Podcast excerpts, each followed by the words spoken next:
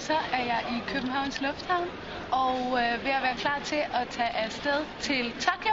Min anden tur til Asien, og jeg glæder mig rigtig meget. Og øh, jeg glæder mig rigtig meget til at møde træneren og øh, de svømmere, der ligger på det center, og høre lidt om deres brystsvømning og lære lidt fra dem. Vi ses i Tokyo. Så er vi endelig landet i Tokyo, og øh, det har været en lang tur.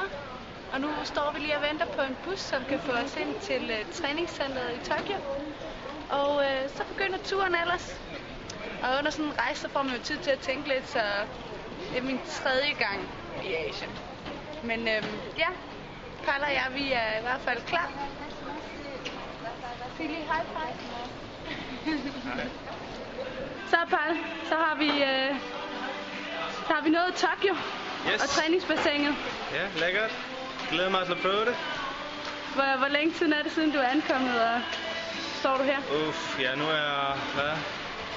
Godt 10 timer siden vi kom her på hotel- på hotellet, så lidt svært at ikke falde i søvn i de 3 timer, men øh, ja, fik lige øh, 5 minutter per øje, så jeg er lidt mere af det. men jo, så nu er vi klar, håber det. Yes. Ser vi frem til lige at få trænet lidt og så i seng. Ja, nemlig.